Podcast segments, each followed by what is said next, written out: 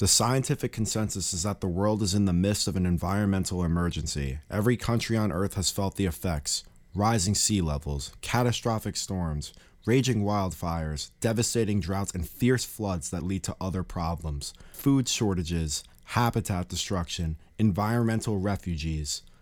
The most recent effort to tackle the causes of global climate change was held in Glasgow, Scotland, in early November. COP26 is the acronym for the 26th gathering of the Conference of the Parties, meaning governments and activists that say they're committed to solving climate change. Penn State students in the Bellisario College of Communications reached out to our peers at the University of Strathclyde in Glasgow. They were in the thick of COP26 and they shared their insider's insight about what happens when leaders of 197 countries come to town to try to fix the planet.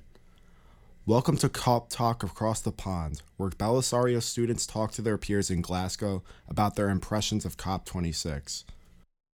Hello, my name is Pasquale Tartaro. Among the sights and sounds of the recent climate change protests in Glasgow, Scotland, prominent figures such as former US President Donald Trump and India's Prime Minister Narendra Modi could be seen walking through the crowded streets in handcuffs. Well, not exactly.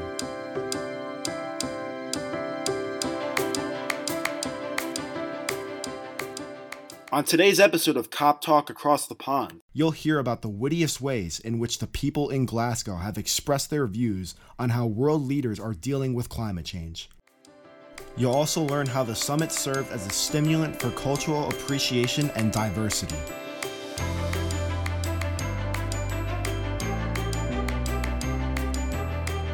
COP26 sparked over 100,000 demonstrators to gather in rain swept Glasgow for the Climate Justice March.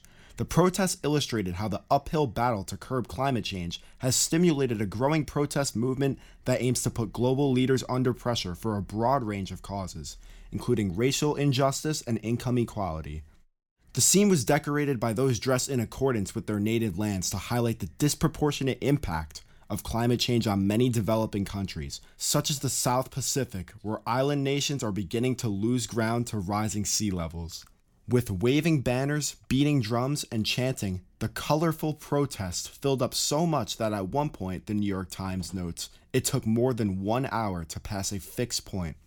Journalist and University of Strathclyde graduate student Aditya Sonyanke was at the march to report on it for a feature story he was working on. As he watched, protesters dressed as world figures passed by. There was former US President Donald Trump in handcuffs. Also in shackles was a figure dressed as Indian Prime Minister Modi. The protesters' message seemed clear. The failure of world leaders to take meaningful action on climate change was criminal. They were in handcuffs and they were walking around the whole march saying that, that they should be held responsible for it because they are the world leaders. We were just common people. We had elected them as one, and they didn't do what they were supposed to do. So they were actually holding them accountable for it, which is kind of true. This demonstration was organized by a group called Plant Based Treaty. Their campaign is designed to put food systems at the forefront of combating the climate crisis. The organization has been endorsed by over 20,000 individuals. Its call for action by world leaders was amplified by the thousands of protesters alongside them. For two weeks, solidarity swept through Glasgow as advocates pushed towards a common goal. Aditya was born and raised in India. He detailed how the buzz surrounding the conference managed to galvanize diverse groups of people from around the world. I think for everyone, not just people of Scotland, in Scotland, even people from other parts like me myself we were just excited and happy to be a part of something this big. It really blew my mind and i was like really happy about it. For more on cop26 and how it united the protesters of scotland i sat down with Aditya to discuss his experience as an active journalist throughout the past few weeks. Did the conference energize the people of scotland in your estimation? If you would have been at march it really did.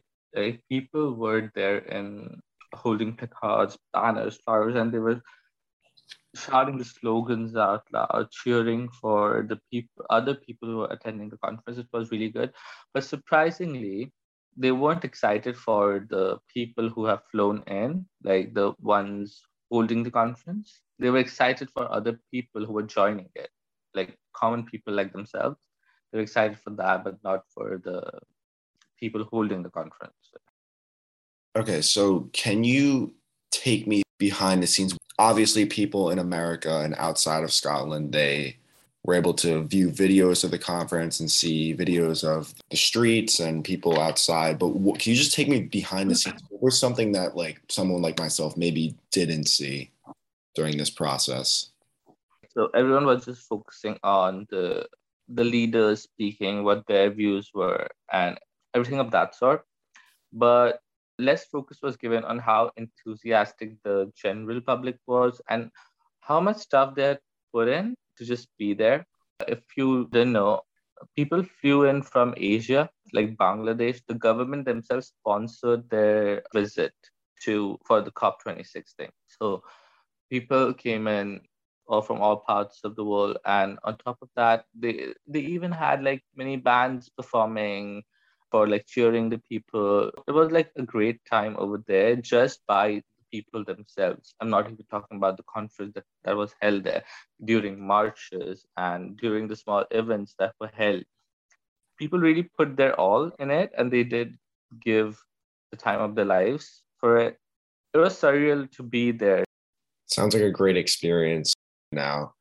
I know you said you're from India, but do you believe that the conference served as an opportunity to showcase Scotland as an independent nation. Could you describe the general feeling behind the community in terms of pride as it relates to hosting the conference? It was a proud moment for them as well because it wasn't just something UK based. It was all the world leaders were flying uh, from their parts of the world to Scotland, and people just felt excited and really proud that they are in a country where honestly, the eyes of the world were on Glasgow, Scotland, when COP26 was held, and that made them really happy. They were taking pride that they were a part of something this big. They were just happy about it in general because it wasn't just any other political thing taking place. It was about climate change, and everyone was really into it. Like you know, they they wanted to give their all. If you were explaining to someone who is not familiar with COP26, how would you describe to them the significance of the conference? Just by the sheer number of people who were into it, I would say it was something of a mass realization. Like even if someone who wasn't aware about climate change, who wasn't related to any of this, you know, people are really busy in their lives. They they are having their own struggles, so they might not be aware of what's happening around them. But if they were just there, if they would have just witnessed the whole scenario in front of them.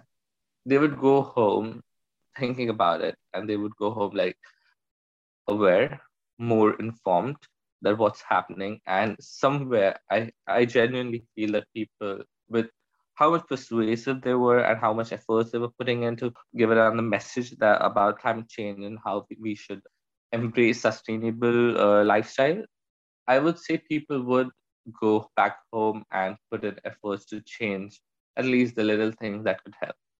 So it was significant on a really like huge scale for everyone who was there and everyone who witnessed it. And also like it was broadcasted everywhere, I think. It was like a huge ordeal.